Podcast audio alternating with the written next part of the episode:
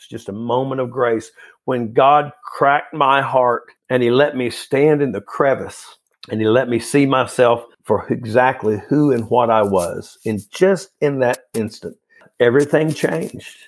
In a in the blink of an eye, everything changed.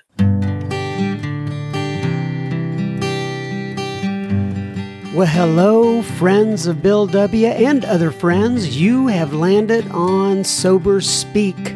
My name is John M. I am an alcoholic, and we are glad you are all here, especially newcomers. Newcomers, that is, both to recovery as a whole and newcomers to this podcast. Sober Speak is a podcast about recovery centered around the 12 steps of Alcoholics Anonymous. My job here on Sober Speak is simple. My job is to provide a platform to the amazing stories of recovery all around us. Consider Sober Speak, if you will, your meeting between meetings. Please remember, we do not speak for AA or any 12 step community. We represent only ourselves. We are here to share our experience, strength, and hope with those who wish to come along for the ride Take what you want and leave the rest at the curb for the trash man to pick up. Greetings from Studio AA Deep in the heart of Texas. That was the voice of Mr. Clif G that you heard on this here episode number 283 of Sober Speak. And you will be hearing so much more from Clif G in just a moment. But first things first, this here episode is brought to you by Marie and Adrian and Michelle. Marie and Adrian and Michelle went to our website, www.soberspeak.com. They clicked on the little yellow donate tab and they made a contribution. So thank you so much, Marie and Adrian and Michelle. This episode number 283 is coming right out to Ewan's.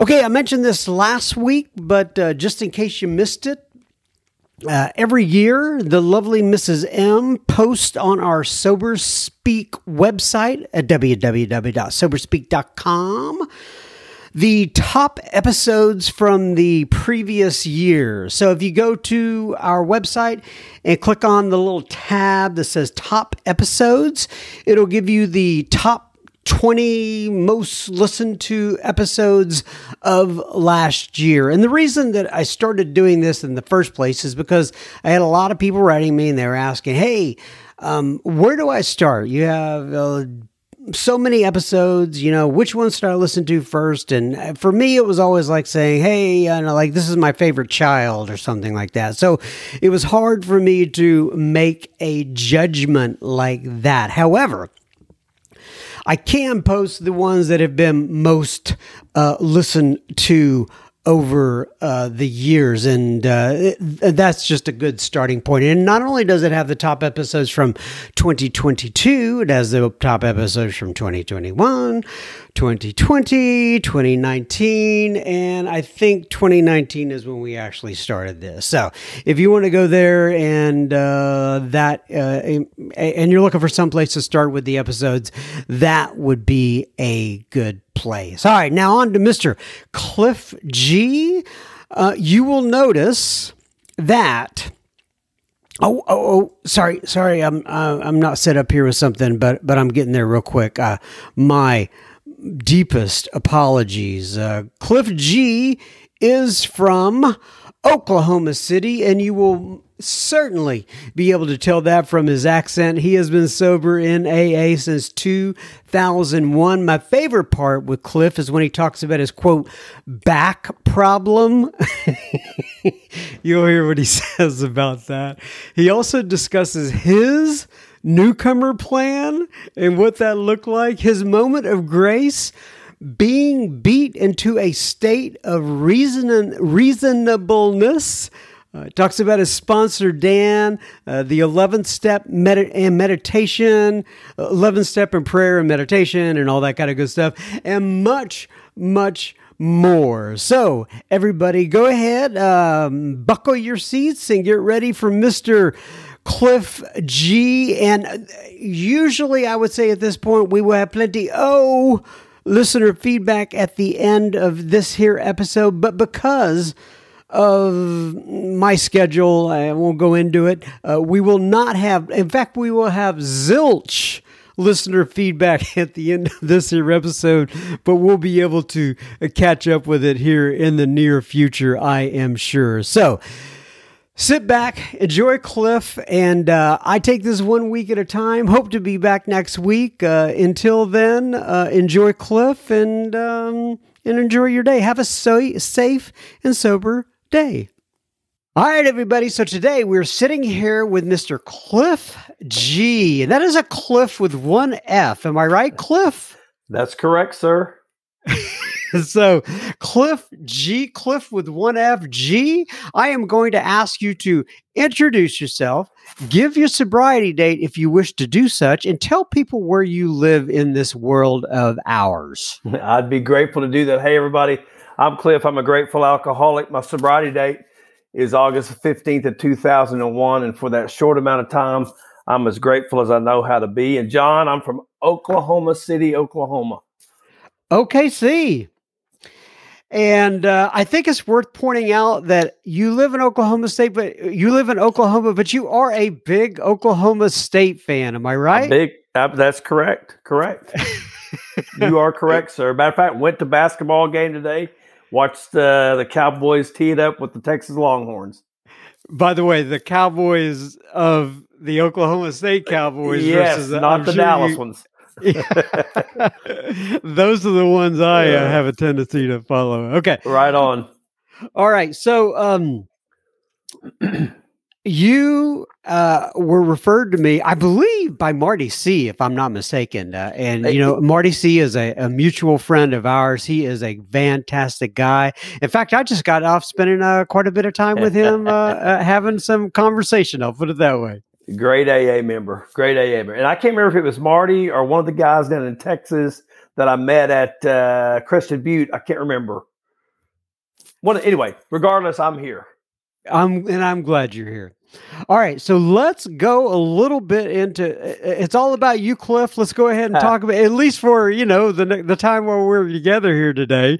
Why don't we go ahead and kind of you start where you want to start? Um, in other words, uh, uh, do, where where would you like to kind of begin sharing your experience, strength, and hope? I'll leave that up to you. well, let's uh, let's talk about the end. It's always because uh, if we start the beginning, it's always the same, right? It's just tragedy, and then there's a, a period of redemption. And so, you know, but I will say this: that I'm a kid growing up, John. That uh, and I couldn't, you know, I couldn't articulate this to you if I were uh, at the time, but in retrospect, and after doing a lot of inventories, I can tell you about what it felt like to be a kid growing up. And I can, my earliest memories are, uh, and by the way, came from a great home, great mom and dad, non alcoholic home, uh, great parents. Uh, I, I, don't have anybody to blame anything on, right? So, but I, from as far back as I can remember, I'm that kid that uh, walked into kindergarten and looked around and thought, my God, these kids know the answer to all the questions, and I don't even know what book they're reading out of. I mean, it's this idea that looking around thinking, you know, when I'm in grade school, looking at the kids and being around them for a while, I, I had thoughts like this. If I lived in that neighborhood, if I if my parents had this job, if we drove this car, if I wore those clothes, if I was friends with those people, uh, when I'm in high school, if I was taller, if I was more athletic, if I drove a different car, dated this girl, time I'm in the workforce, if I had a better job, if I lived in a better neighborhood, if I had his wife, his girlfriend, heck, if I could catch them both at the same time, somehow, if I could change the external circumstances of my life, it would be better. And that kind of delusion that we talk about in step three, if I can just manage well, that I can rest this satisfaction and happiness, that spiritual malady, it has plagued me, man, as far back as I can remember. And the malady of uh, that first kind of piece of alcoholism that Dr. Silkworth talked about alcoholics being restless, irritable, discontent. My God, I remember the first time I heard somebody say that in the AA meeting. I thought, that's it. That's it. Now, I didn't know they were cheating and reading out of the book, but I thought, my God, that's it. They, they have put words to I have felt my whole life. And uh, when I was 11, 11 years old, under a big shade tree down in southeast Oklahoma, my brother tipped, uh, opened up Tall Boy Country Club malt liquor and uh, opened it up, took a big drink, and handed it to me. And I took a big drink. And I don't know how long it took us to drink that uh, Tall Boy malt liquor. But by the time it was done, the magic of alcohol had happened for me. That everything I have just described seemed to vanish, seemed to just disappear. And the book, which talks about uh, that illusion that is created by alcohol, it talks about, you know, that uh, it is so powerful that al- some alcoholics chase it to the gates of insanity and death, not up to, but into the gates of insanity and death. I tell you, every time I drink, I'm willing to go there to escape that restless, irritable discontentness, that malady. Trouble is, I don't know I'm allergic to it. You know, I don't know that once I ingest that, the physical features of alcoholism kicks in and I'm off and running. And uh, when I'm not drinking, you know, that mental obsession is on me. That restless, irritable, discontented hits me, drives the obsession. And I've got that third piece now, the obsession driving me. And it's just, I'm in that endless cycle that Silkworth talked about, you know, spree, remorse, repeat. And I'm just wash and repeat and hopeless. And I washed up the shores of Alcoholics Anonymous in the summer of 2001, not my first time in AA, but what I hope to be my last time in the summer of 2001. So, And- just let me stop you there. So, Sure, so yeah, yeah. you said it wasn't your first time. Had you? What brought you to AA the first time, and how many years was it before that? Yeah, yeah. And so I, I uh, in 1988, um, some I was 27 years old. Some people showed up at my office. Some class law school. I'm a lawyer by trade. Uh, some law school classmates uh, showed up at my office with an airplane ticket and said, "Hey, we know what you've been doing. We know how you're living your life, and here's an airplane ticket. If you don't catch a plane out of here tomorrow morning." to Arizona. They had uh, lined me up a treatment center in Arizona. If you don't catch a plane out of here tomorrow, we're going down to the Bar Association. Tell them what you've been doing, get your ticket pulled. Hmm. So I'm not stupid. I said, "Well, give me that ticket," you know. and uh, uh, off to Arizona I went. And they told me when I got out of Arizona, they said, "Now listen, when you get out, you got to go to AA." And I'm going to tell you something, John, and, and you may can identify with. I know certainly probably some of the people listening to this can is when I went to treatment alcohol wasn't my problem. I mean, they thought it was my problem, but certainly I didn't think it was my problem. Now, I don't want you to think that I didn't recognize I had some kind of problem, and I did. The problem I believed I had was a back problem. Everybody seemed to be on mine. I need to get them off. And so I went to treatment to make that happen. And I went out there for 30 days and in the summer of 2000, and, uh, uh, 1988 and uh, got out. They said you have to go to AA. Well, it's kind of like uh, you know, I, they didn't say you need to get a sponsor. You need to work. They said you need to go to AA. So that's what I did. I went to AA, and I would. I would come uh, late. I would leave early. I would drink your coffee, occupy a chair, chase your women around, and didn't change anything about my life. Nothing. I didn't drink for a period of time, and then eventually that happened again, and I started drinking again. But nothing about that changed. So I knew what AA was in the summer of 2001. I knew what AA was, and again, I didn't go to AA in 01 because I had a pro- a drinking problem. That was not my problem. Now, I hadn't worked for three years. I just need you to know that I hadn't worked. I had a, I had married. By that time, I was on my fourth and final. What she likes to say, my fourth and final wife. and uh, uh, uh, she had this great job. She was selling radio advertisement uh, when sports radio just kind of went big in the late two, early two thousands, and she was selling radio advertisement. And uh, about the last three years of my drinking, I just quit working. And I like to tell people that's when I became a functioning alcoholic. I had a wife that worked, and uh, but I was a real go getter. I'd take her to work and go get her. And so I, I just the last three years of my drinking, I just I just never drew a sober breath. And finally, in the, at the end of June of 01, she'd had all of me she could stand and threw me out of the house. And so I came up with in the summer of 2001, uh, newcomer plan. I think it's so important if you're new in AA to have a newcomer plan. I certainly had mine, and and uh, when I went to AA on June 30th of 01, I had a newcomer plan. She thought I had a drinking problem. She believed I had a drinking problem and maybe a minor accelerant problem. I like to decorate my drinking so I can stay up. So I went I went to AA not believing those were my problems. My problem was homelessness at that time.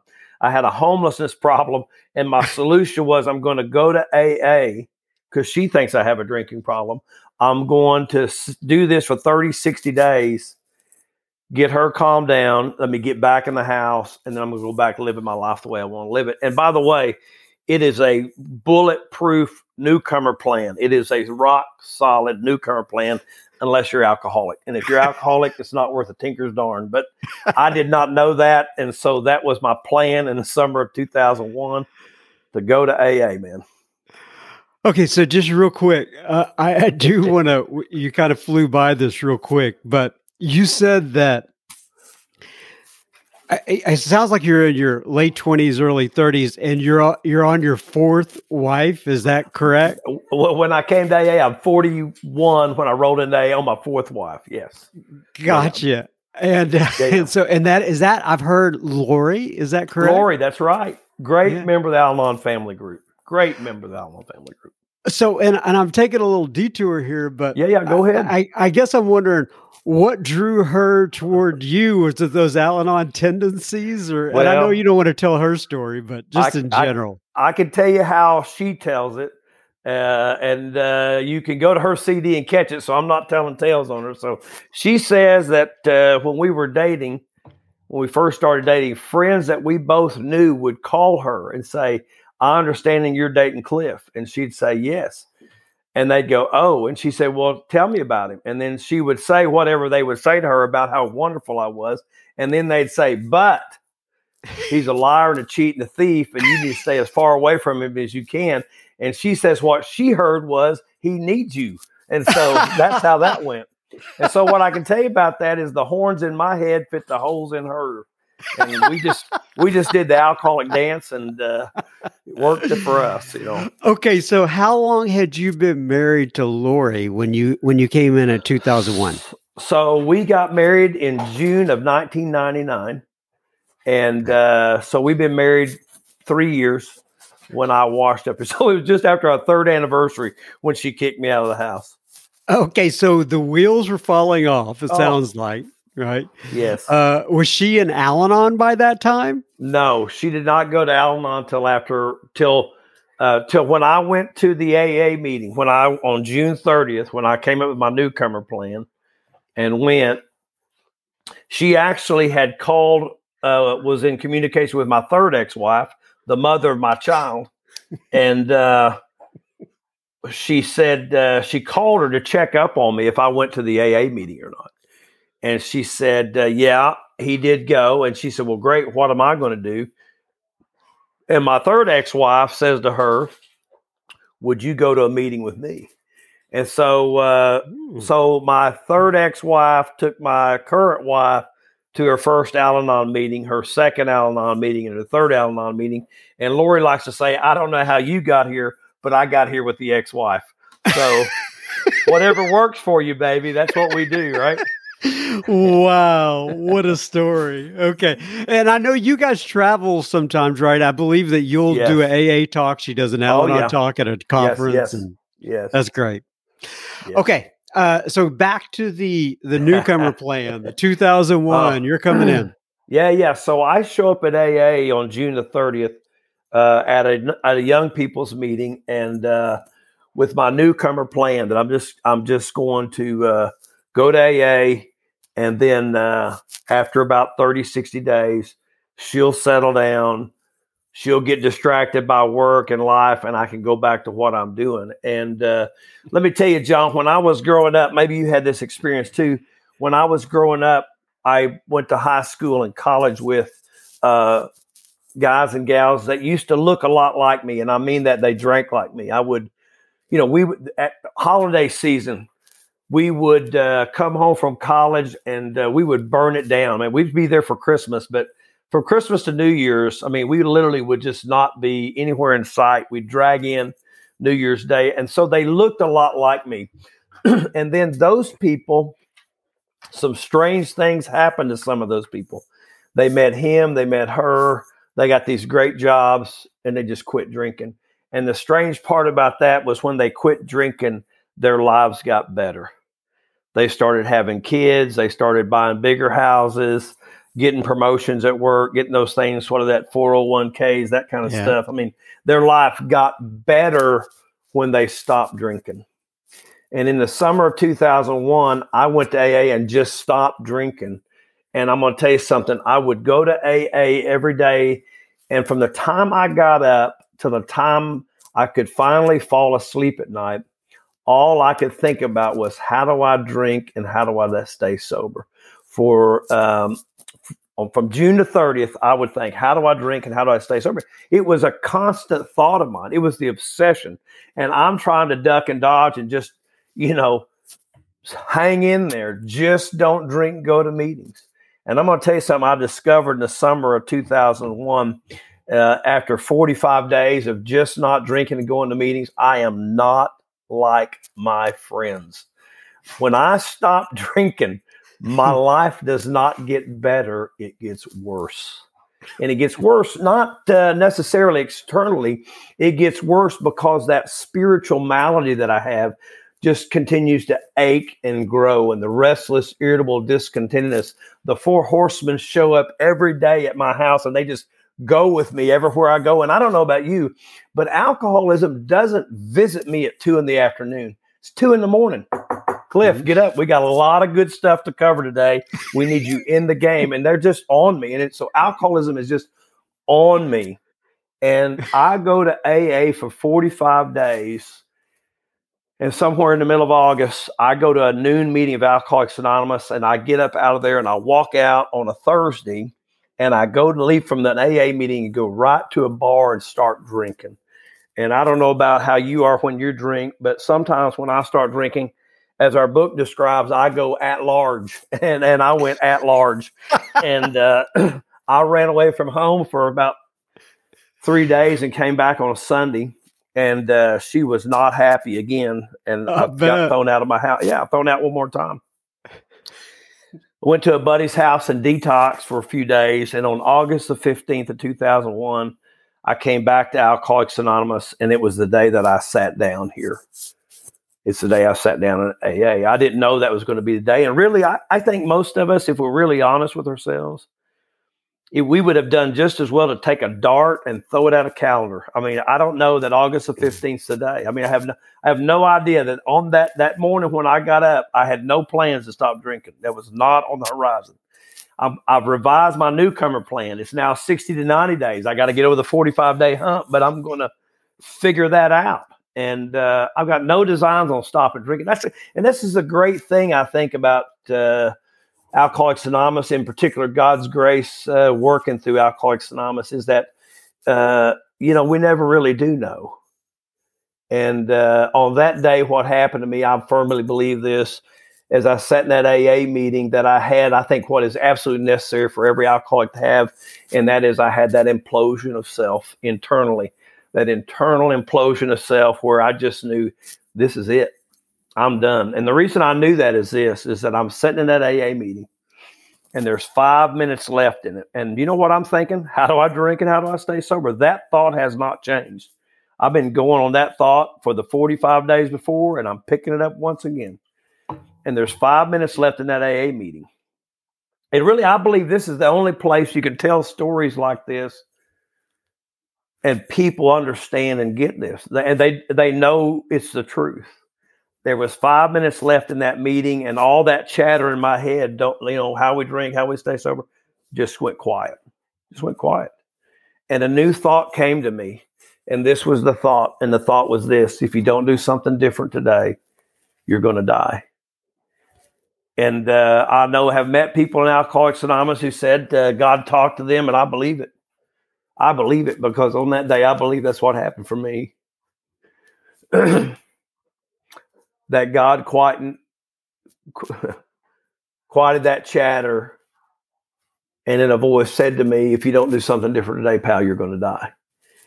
And uh, which began the ripple effect of the implosion itself, where I knew the jig was up, you know. And I think that's what happens that God, you know, in those moments in time, we talk about, the book talks about that incomprehensible demoralization. Uh, we it around in the rooms of AA, the gift of desperation. It's a moment of grace. It's just a moment of grace when God cracked my heart and He let me stand in the crevice and He let me see myself for exactly who and what I was in just in that instant. And uh, everything changed in a in the blink of an eye. Everything changed. Okay, so you get sober. God's cracking up your heart, and you're able to see things in a different realm. Uh, you're able to see things that perhaps you've never seen before. You're you're you're being repositioned. Did you recognize that at the time of being something? I, I, you know, you're like me. I didn't know when my sobriety date was. I had to go back and I had to piece it together. I didn't really expect to stay sober this time. But when you're sitting there, when you're coming back in in August of 2001, and and you have this kind of uh, knowing, if you will, was that a pivotal? Was that something that you recognized at the time, or was it in retrospect? It no, it was something I absolutely recognized at the time that I got a. Uh, there's a line in the sand here when the voice says, "If you don't do something different today, you're going to die." I knew that there was a day that I had to make. You know, book talks about we stood at the turning point.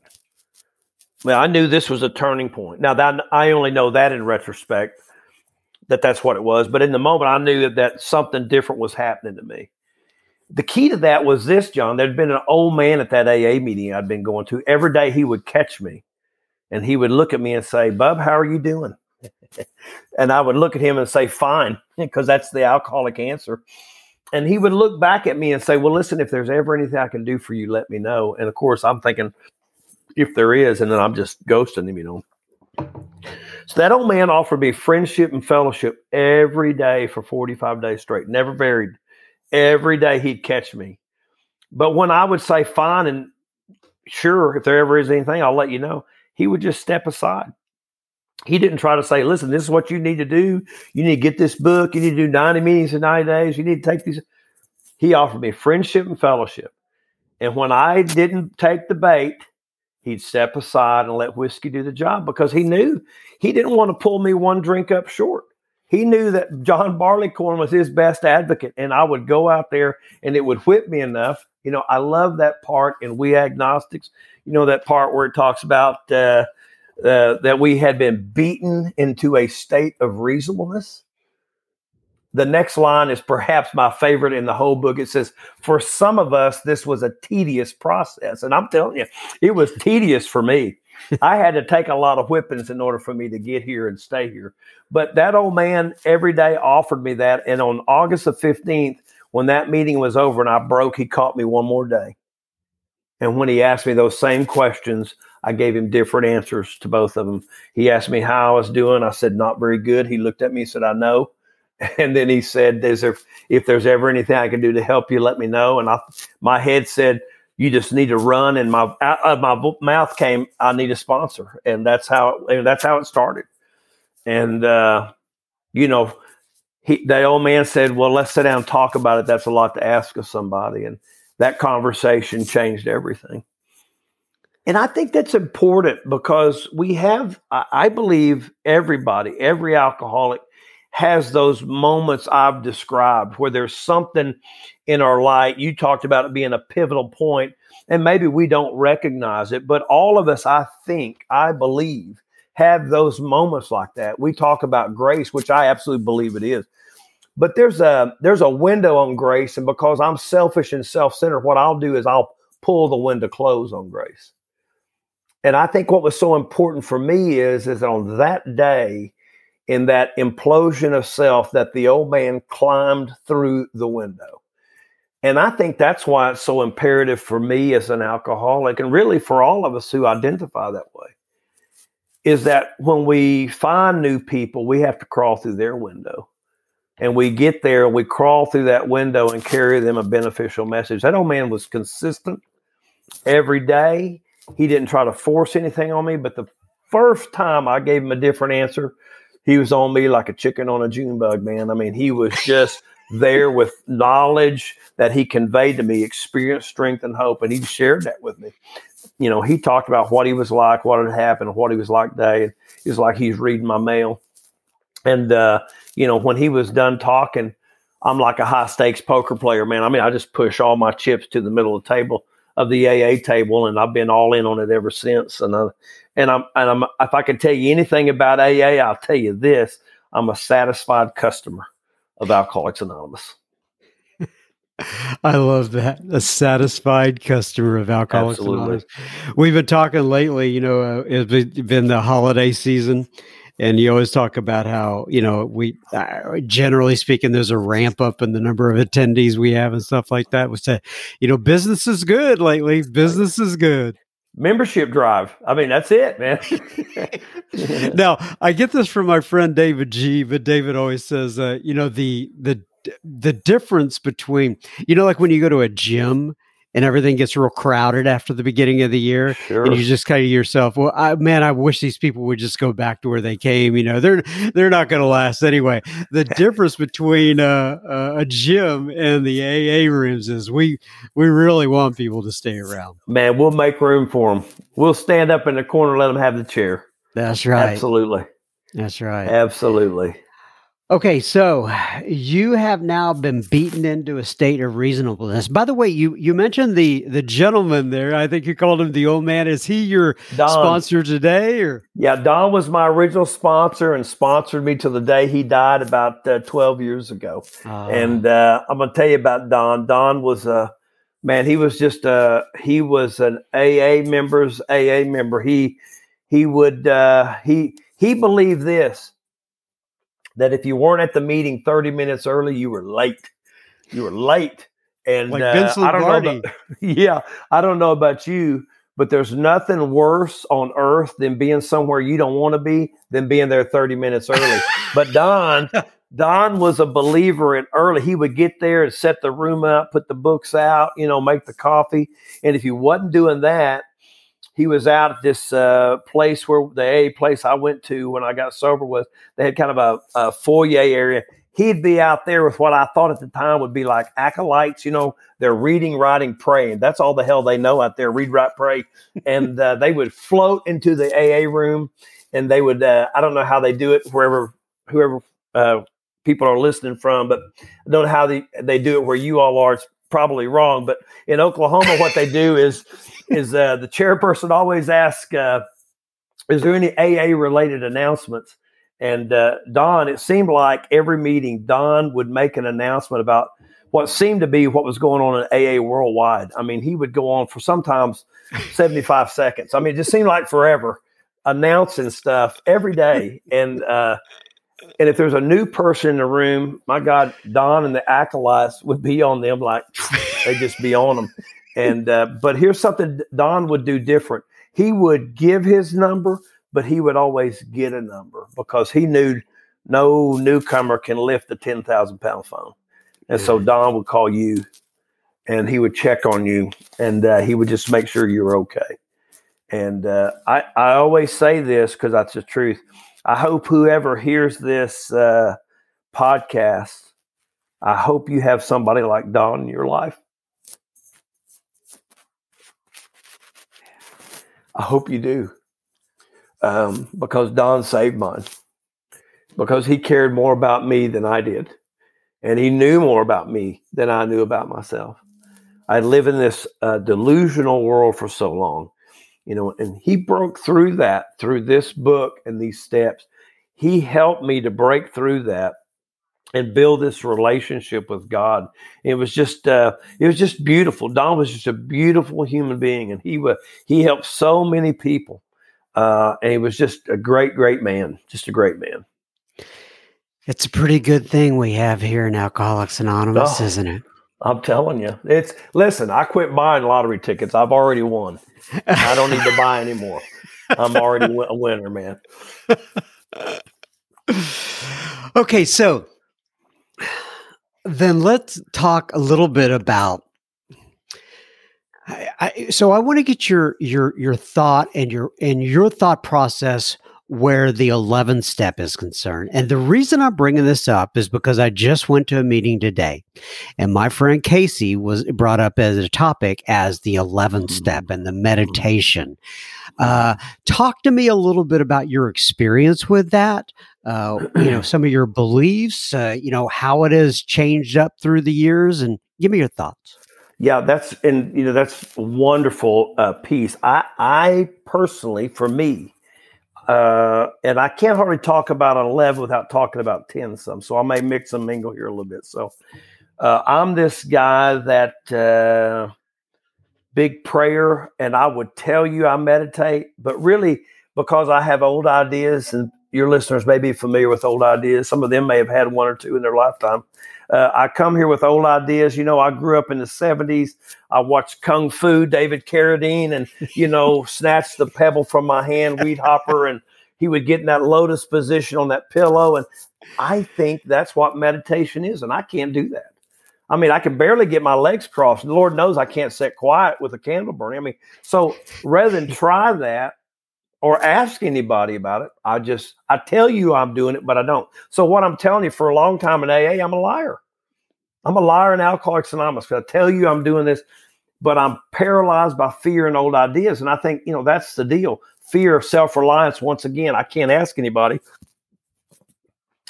And uh, you know, there's no chart in my book, and maybe somebody here has one, but there's no chart in the back of my book that says, "Hey, at this year sober, you should be this spiritual." you know, here's the graph. You should be this far along. And we, we just are where we are, all of us. We're just where we're at.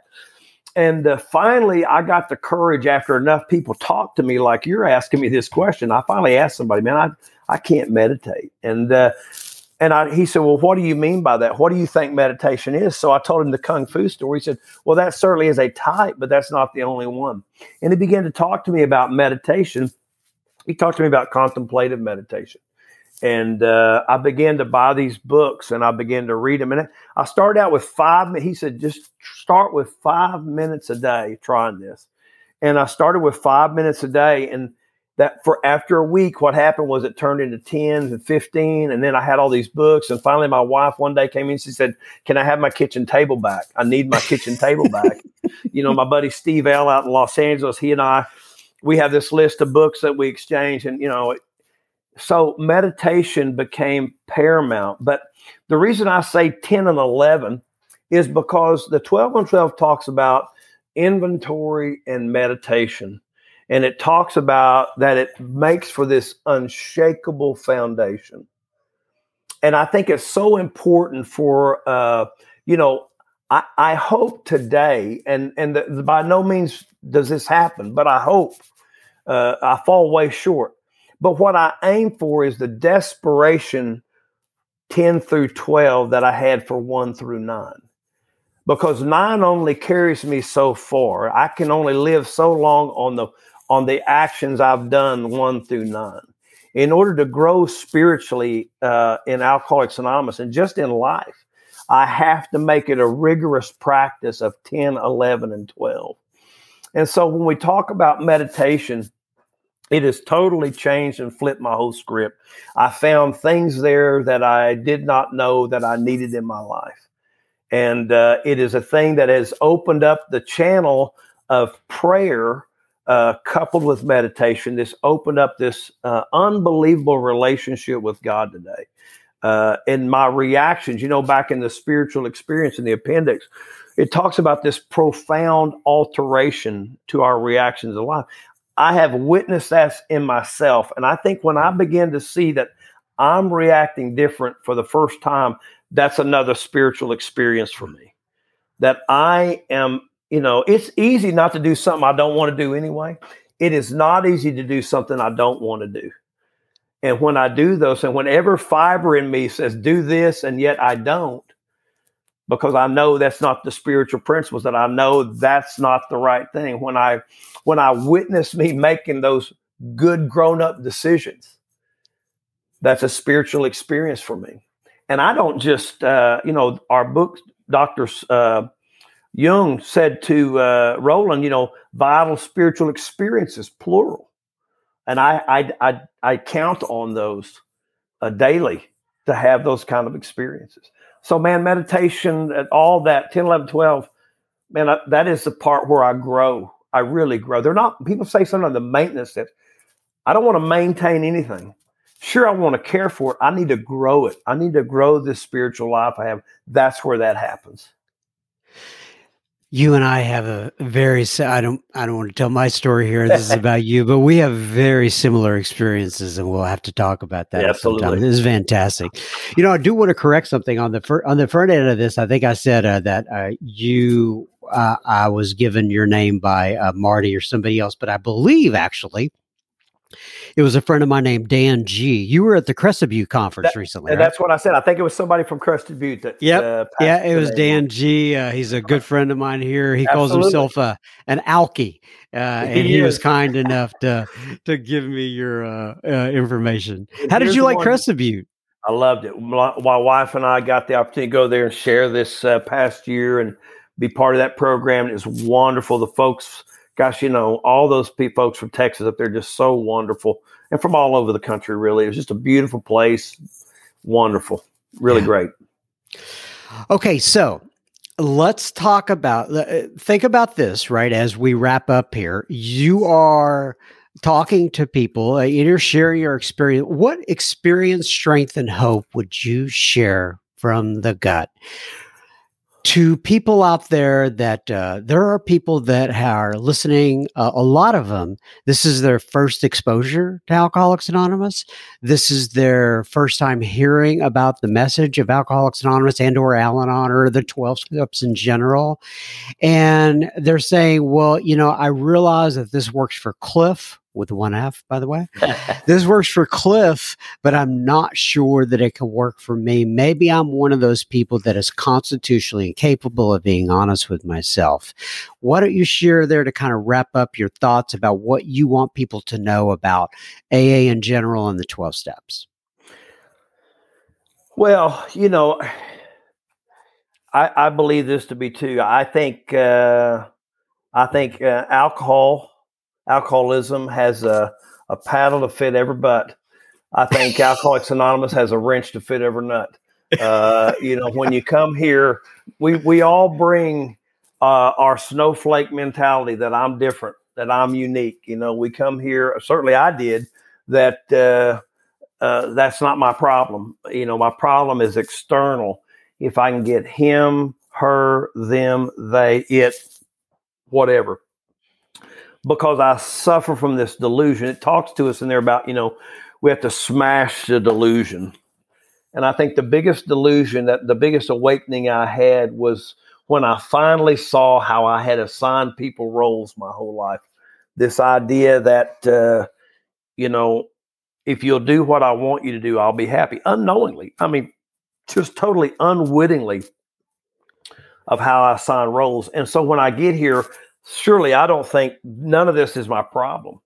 And uh, I was uh, I was as surprised as anybody to find out that I'm alcoholic. I mean, I think it's always we're we're all, alcoholics are always the last person to know that my gosh, this is really me. And I think if if you're new and you're listening to this and you're thinking, gosh, could that work for me? You know, I think the deal is is that you just have to give yourself an opportunity. I mean, I certainly did. I mean, and, and I'm a firm believer in this. You don't have to want to get sober to get sober in Alcoholics Anonymous. Mm-hmm. And that, let me say that again because it's such an anomaly. You don't have to want to get sober to get sober here. And I'm living proof of that because I came to AA with no intentions to get sober. That wasn't my deal. I came here to get back in the house. And my gosh, for the last 21 plus years, I've had this incredible life. So if you're skeptical about does Alcoholics Anonymous work, here's just what I can say. What have you got to lose? You know, if we made a list today, if people listen to the list today of the things I wasn't, I'm not willing to do. I'm not willing to go to meetings. I'm not willing to, to read the book. I'm not willing to get a sponsor. I'm not willing to go to sober living. It's whatever kind of things you think, I'm not willing to do those things. And then we made another list, and the list contained this. What are the things that you have done behind alcoholism or addiction that you said you'd never do? You know, things like uh, uh, hit a, hit another person, abandon my children, uh, uh, uh, uh go to jail, go to prison, have health problems, become homeless, lose jobs, and the list goes on and on. And I never thought those things would happen. I believed that would never happen. I just thought I'm just going to have a couple of drinks. And I never believed those things were happening. And I guess what I would say to this is if you're like me and you, when you took a drink, you thought none of that stuff would ever happen. I'll never come homeless. I'll never lose a job. Yet I was wrong about that. Then just maybe, just maybe, I might be wrong about these other things. That I'm not willing to go to meetings, that I'm not willing to read a book. If I was wrong about those things, that just maybe I'm will I might be wrong about these. You know, when I took a drink, the, the deal was I, I, I, took a drink because I just needed some relief. I didn't know it set off this tremendous urge. And I would just tell the lie, I'm just going to have a couple and I'd be off and running. I was wrong about that. I've been wrong about a lot of things. And so if you're sitting there in doubt, if you look at that list, what are the things that uh, alcoholism or drugs or whatever has caused me to do? And I was wrong about that. Maybe you've been wrong about this too. And just give yourself a chance to see right? What's the thing we say more than anything, John? If you come here and you try this and you don't like it, hey, man, we'll gladly refund your misery, right? I love That's you, brother. True. Thank you so much for having me today, man. I love you too, man. I really enjoyed this. Uh, what a pleasure. What a treat. I always ended up with uh, page 164 from the big book. It says, Abandon yourself to God as you understand God, admit your faults to Him and to your fellows, clear away the wreckage of your past, give freely of what you find, and join us.